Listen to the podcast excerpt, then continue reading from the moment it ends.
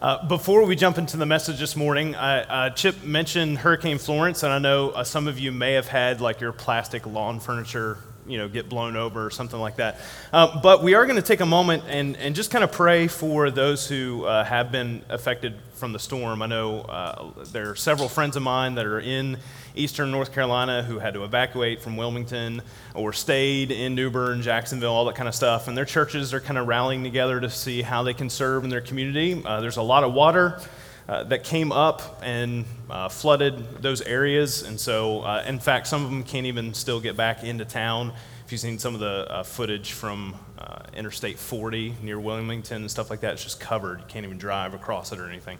So uh, there are a couple things that uh, we'll kind of post and send out ways that you can contribute financially to storm relief if you want to help out in that way. And also, we're going to be working with some of those local churches in Wilmington and New Bern to find out uh, if we can kind of get a team together and go down and help out with some cleanup efforts and that kind of thing too. But uh, for right now, uh, there are a lot of those churches that are either gathering together right now in very different circumstances than what are normal on Sunday mornings, or they had to cancel services. And so uh, we're going to kind of spend some time right now in prayer for them, kind of being in spirit with the global church uh, as they're uh, navigating uh, through the effects of this hurricane. So let's pray together.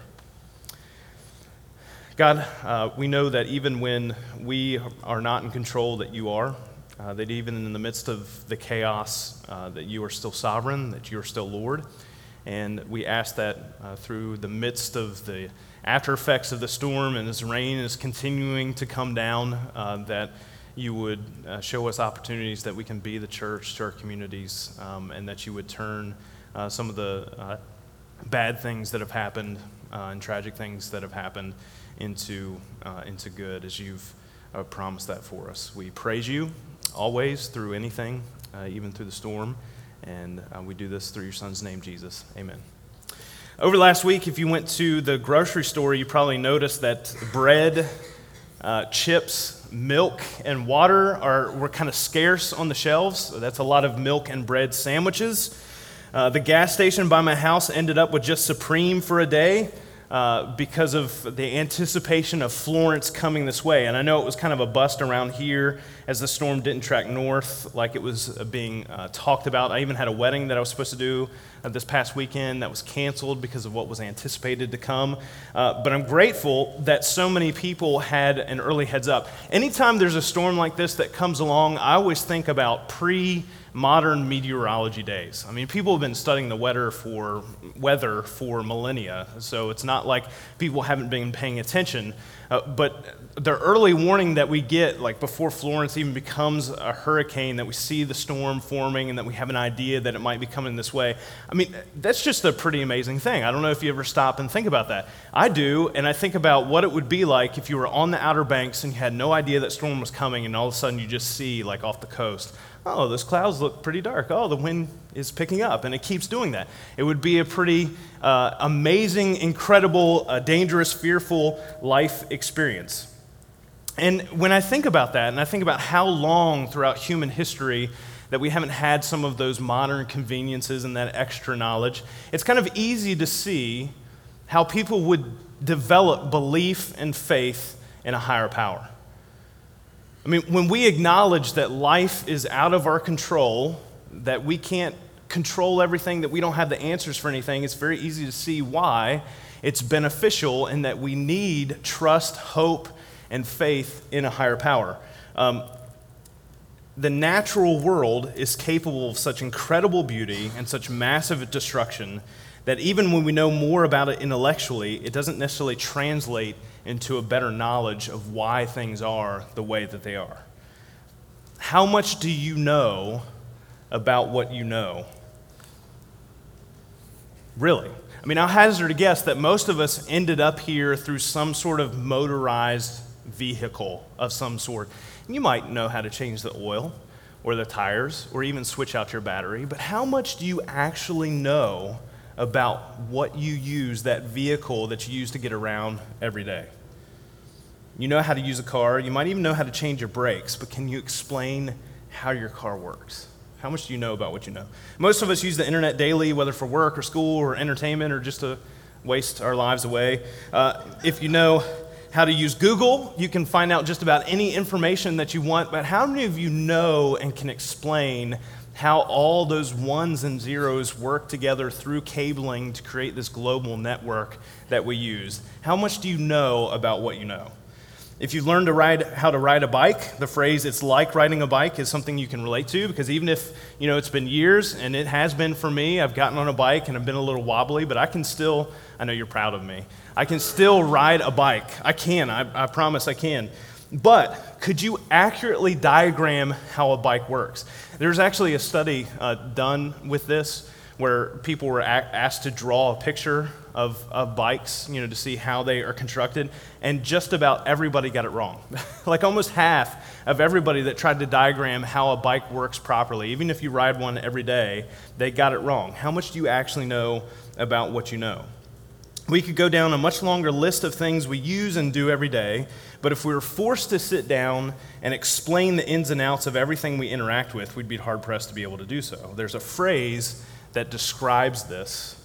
It's called the illusion of explanatory depth. It's a fancy phrase, and now you've heard it, and great. But this is what it does it identifies the subconscious arrogance or pride that we have when it comes to the wide spectrum of how we interact with our world, with things like household objects, or cars, or bikes, or even more serious things like politics or religion. You know, we, all we really care about typically as a society is whether or not something is working. We're kind of a mass produce, and if it stops working, throw it away, go buy another one, and let's get it out here as quick as we can as possible because we don't care how or why something works. We just want it to work for us. And here's why, it's ma- uh, why, why it matters to know that this is kind of how we operate and think in our, in our lives. It's important to acknowledge what we don't know. I don't know is one of the hardest things for some of us to say. It's one of the hardest things for me to say. It can be for me to say. It can be perceived as a weakness, or maybe it's just because we think someone will think, you know, we're less than of less than average intelligence, or maybe even totally incompetent. In fact, people can be kind of downright snobby and rude when you don't know what they expect everyone to know. It's one of those things we don't like to admit, so we act like we know more than we do. But here's the thing belief, religion, faith, throughout the course of human history is an ancient response to this timely, timeless reality. We don't know everything. And not only do we not know everything, we don't have control over anything. And uh, granted, as a society, as a culture, as a global culture, we, the more we learn, the cockier we get. It's popular to kind of think that all religions are really trying to achieve the same kind of thing, that as an individualistic society, we just uh, you know, are fulfilling our existential need for self actualization. And so we typically look at religion kind of like this whatever religions there are that exist in the world, it's kind of like this mountaintop experience that we're all trying to achieve and, and strive for. Like, this is the thing that we just want to get to, that where we become one or we feel better, or we're kind of like on the pinnacle of where we should be in life. But if we flip the mountain over, this is probably a more accurate representation of how belief and faith and religion really, where that comes from. And I'm talking about very generally and universally. All, all, of, all of our belief and faith, our hierarchy of, um, of ideas and what we base our life on, it all comes from the same points of human experience. It's our response to what we can't control. It could be chaos of events we can't predict, the injustice and evil that are all too common, or maybe just the fight for survival. I mean, don't get me wrong, there, there's beauty that's a part of that as well, but when it comes down to it, if we're going to pick something there, you know, and there's a, a bear about to eat us in front of us in a beautiful sunset, I'm going to tell you there's one of those that we're going to notice more than the other. The more well off we are, the more we can distance ourselves from this reality, but it's when the things that we cannot control hit us in life that we identify with our actions what we really believe in. Everyone has a hierarchy of values that they believe they can trust. In other words, everyone has faith in something. But that belief doesn't just come from what you claim and say, well, this is what I believe to be true about the world. It comes from what we do.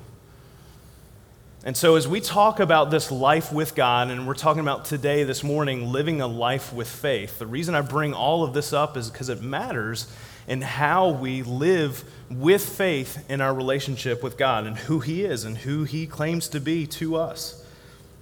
We have to ask ourselves what is our faith really in based on how we live our lives and our actions? What is our faith really driven by? In a life with God, we live life with or by faith. And if you want to know if your life with God is driven by life with faith, then consider this question. When life, and it will be at some point, when life is out of control, to whom do you give control?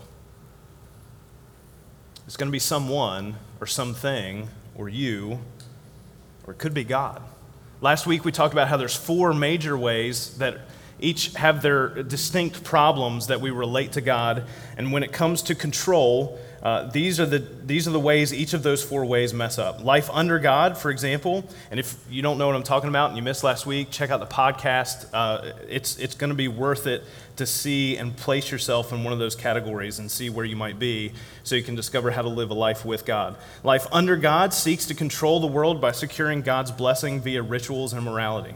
Life over God employs natural laws or divine principles from the Bible to help us through life's challenges.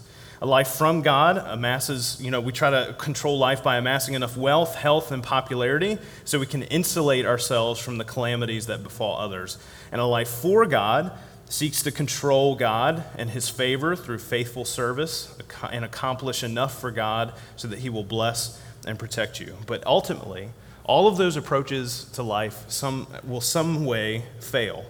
And so here's the danger and here's the cycle that we find ourselves in when we live life according to those principles is that we continue to stay in the cycle of danger that causes fear, that causes us to seek control, and then at some point realize that we don't really have any control.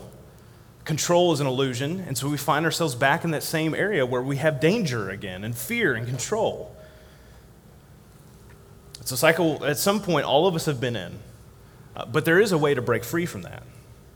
Henri Nouwen, who he was a, a, Dutch Catholic priest and philosopher and teacher and writer. Um, in fact, if you uh, want to learn more about uh, yourself and the inner workings of your minds and your, th- your mind and your thought life, uh, I would, I would uh, check out uh, some of his books. But he writes about this time in his life where he finally kind of visually saw faith at work, what a life with faith looks like. And it was all because he went to a circus. He went to a circus in Germany. He saw trapeze artists uh, doing their thing, the flyer going through and doing all these incredible acrobatic maneuvers. And he was wowed. The, you know, the crowd thought it was amazing. But then he started to notice something. He noticed that each time this tra- tra- trapeze flyer flew through the air and did these acrobatic maneuvers, um, there was one consistent thing that happened every single time that made that possible. Can you guess what that might be? got caught. So, what, what's the real important thing that happens there in the midst of that? Henri is there watching. He's wow, if, if, if this guy doesn't get caught or he doesn't have trust or belief that the catcher is going to catch him, there's no way he gets up there. And he know, there's no way he does these acrobatic, incredible maneuvers. At 60, 60 years old, he asked to uh, experience this, and so he was fitted with a harness, and they threw him up there, and he was flying around and doing all kinds of crazy, amazing uh, maneuvers himself, which sounds terrifying to me. I don't like heights, like even if I'm strapped in, that's, that sounds rough. But he did all that, and he was able to have fun and enjoy that experience without fear because he knew there was no danger. And here's what he later wrote If we are to take risks, to be free in the air, in life, we have to know there's a catcher. We have to know that when we come down from it all, we're going to be caught, we're going to be safe. The great hero is the least visible. Trust the catcher. This idea, this picture of faith, is the natural inclination in a life with God. One of the things that I've noticed uh, time in and time out about fellow disciples of Jesus is that they have a notable piece about how they handle out of control circumstances in their life. This is not to say that they don't wish things were different or that they don't pray or work uh, to that end. However, across the board, They're content even when they know that they don't know what's going to happen. And they even have people regularly come up to them and share stories uh, about people coming up to them and asking them how they can remain at peace when things are out of control. I'm not talking about like carefree skipping through the flower fields and you know having cotton candy and everything's rosy and amazing in life. But through simply recognizing that we don't have control, but we can live life with the one who does, frees us to be able to experience life with God, with joy. Skye Jethani, in his book With, which I recommended last week, says this faith is the opposite of seeking control, it is surrendering, surrendering control. You know you have faith because faith is the opposite of fear. It's the opposite of the need to know what you don't know because you've already surrendered that over to the one who does. If you surrender your life to God, he will catch you. That's his promise. In 1 John chapter 4, starting in verse 13, John writes this. He says, This is how we know that we live in him and he in us. He has given us of his Spirit. And we have seen and testified that the Father has sent his Son to be the Savior of the world. If anyone acknowledges that Jesus is the Son of God, God lives in them and they in God. And so we know and rely on the love God has for us. God is love. Whoever lives in love lives in God and God in them. And this is how love is made complete among us so that we will have confidence on the day of judgment. In this world, we are like Jesus. There is no fear in love, but perfect love drives out fear because fear has to do with punishment. The one who fears is not made perfect in love. Faith is the opposite of fear. It's the opposite of seeking control in the midst of danger. We have the total, as Christ followers, as disciples of Jesus, we have the total assurance of safety from God, who guarantees it through his Son Jesus and makes it evident through his Holy Spirit. This is not a promise of danger being absent in our lives this side of heaven. Especially when there are so many things that are dangerous in this life, and especially when we're so good at getting ourselves into trouble and causing our lives to spin out of control. We do a good job on our own, even in the midst of so many other uh, unexplained, you know, chaotic circumstances like hurricanes that come, and we do a good job without hurricanes. Uh, that humanity is often described as sheep in need of a shepherd in the Bible is uncomfortably accurate. Uncomfortable because, and I don't know how many of you have been sheep farmers in your life, but sheep are not considered the smartest of the domestic animals. And I, I don't, you know, I just, this is how you know God has a sense of humor, because He calls us sheep. And sheep are, uh, you know, uh, are, sheep are dumb. I mean, they, they do dumb things, and they constantly need care, and they constantly need protection, and they constantly need watching over. Uh, there's this uh, story out of, um, out of Turkey. Um, there was a group, uh, well, there's a, uh, almost 2,000 sheep that were grazing, and the Turkish shepherds, they went to have breakfast, and they're just kind of sitting there watching the sheep grazing. And then um, one of the sheep decided that he wanted to see what was on the other side of the cliff, and so he jumped off. And then all of the sheep, the whole herd, about 1,500 sheep, they all followed that sheep and jumped off. All of them did. Every single one. And um, what happened, and don't, this is not funny at all, uh, but because uh, this is like a whole town's life, you're already laughing, and I said it's not, it's not funny. Um, but like a whole town, their livelihood was dependent on this. But 450, 1,500 uh, jumped off, only 450 died. Because once there was a pile of 450, the others were cushioned uh, when they, when they jumped off. And, and here's the thing I mean, it sounds like a really bad retort to the age old parental question. It's like, if your friend jumped off a bridge, would you do it? Well, well gee, mom, you know, might cushion my fall. You know, I mean, it, it's a it's a, like, here's the thing even in a life without God, you can survive for a while through pure dumb luck. I mean, you know, there's, there's a thousand sheep that survived, you know, jumping off the cliff. But eventually, the danger inherent in a world marred by sin catches up with us all. We feel this most acutely over anything else in, in death. I mean, it's something that all of us will experience at some point in our life. It's coming from all of us. But God removes any kind of fear or danger or need to control when and where and how that might happen at some point in the future by exchanging it for a joy in a life lived with faith with Jesus. It brings fresh meaning to the Christologically rich chapter of Isaiah chapter 53 and verse 6.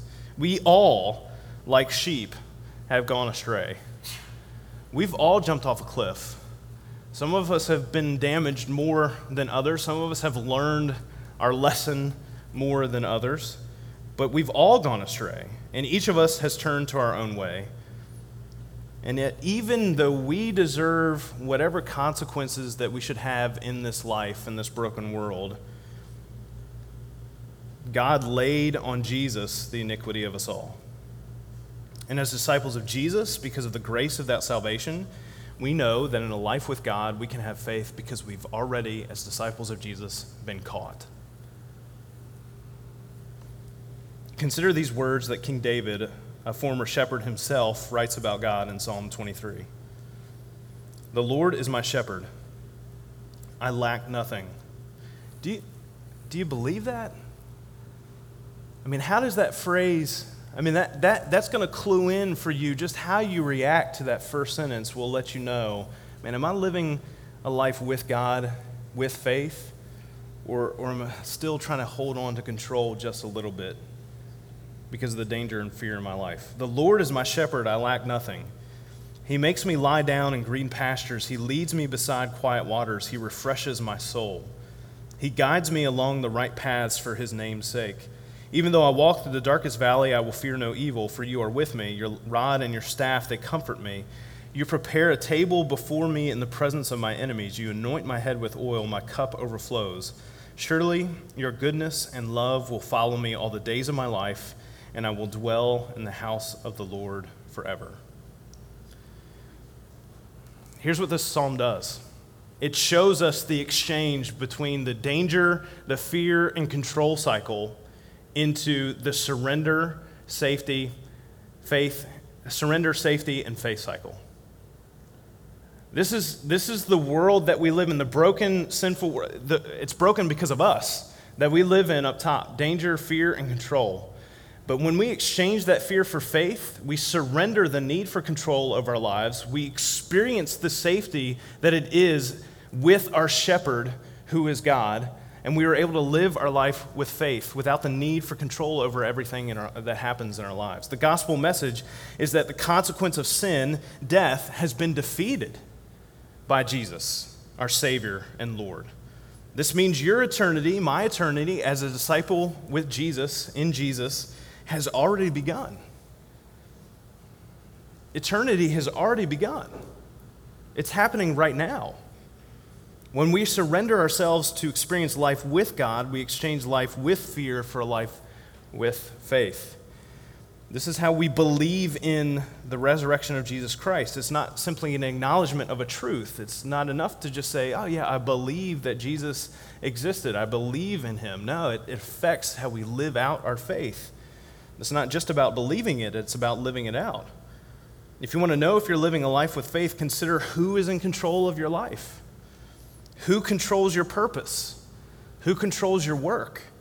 Who controls your home, your thought life, your worldview? Who controls your marriage? Who controls your kids? uh, who controls your mother in law? I don't know how that got in there. That's not one of them. Who controls your calendar? Who controls your hobbies? Who controls your rest? Who controls your health? Who controls your bank account? We could keep going on and on. You get the idea. Someone or something is in control of all of those things. But when you and I surrender that control to God, you and I will experience safety in His care and we will discover the joy of a life with faith. And so when we read Psalm 23 and we read the verse, Your rod and your staff, they comfort me, well, you know, a rod and a staff, uh, depending on what you know about shepherding, they're not generally used for, for comfort. You know, sometimes they're used for correction and, and training and, and trying to get a sheep to go where they, where they go. So, so we read through the Bible and we're praying through Scripture and saying, oh, here's how Jesus wants me to live my life, you know, if you read that and you think, oh man, nobody could do this. This is just kind of an idea of, you know, how, how we might think about our worldview when it comes to God. No, like he's saying, this is how to live because this is what a life with faith looks like. This is how it develops. It's when we surrender what we want to do and who we are to, to God because He wants to keep us safe and give us a reason for believing in who He is and what He claims for us to do. This is the life with faith that we are invited to in a life with God. And He offers that to all of us, even if at some point we've, we've jumped off a cliff uh, in, in our past, or even if we plan to jump off a cliff in our future. And here's, here's just want as we prepare to take communion as we do every week at Velocity, um, I, I, just want to I want to give you some after church work in your devotional time as you read and pray through Scripture uh, in your communion with God uh, this week. I, I, just want to invite you to read Hebrews chapter 11. And, and I, I, want you to do that because in Hebrews chapter 11, we just see it's called the faith chapter in, in the Bible, and for good reason. Read it to see the practical, tangible application of life with God through faith. Because as you read through that chapter, it's not about like the names of those people and how amazing they were, they were as human beings. It's what God was doing simply because they were being faithful in their lives. Um, but I want to spoil the last two verses of that chapter for you before we uh, jump into this time of communion together and remember the death, burial, and resurrection of Jesus. And here's, here's, what, uh, here's what they say These were all commended for their faith Yet none of them received what had been promised, since God had planned something better for us, so that only together with us would they be made perfect. And here's what, here's what the writer of Hebrews is saying The thing that has been planned that is better for us is Jesus. And the thing that we're going to do when we experience this all together, uh, when we are made perfect, is that Jesus is preparing a place for us. And so we can have faith and trust and hope and love in a life with God because we've all been caught as followers of Jesus. And one day, we'll all be able to celebrate this meal that we share each week at Velocity together at one table. What was promised has been fulfilled through Jesus. And so may this memorial meal that we have together not just be representative of a belief that we have in who God is, but also uh, be indicative of the life that we're living with faith as disciples of Jesus. Let's pray.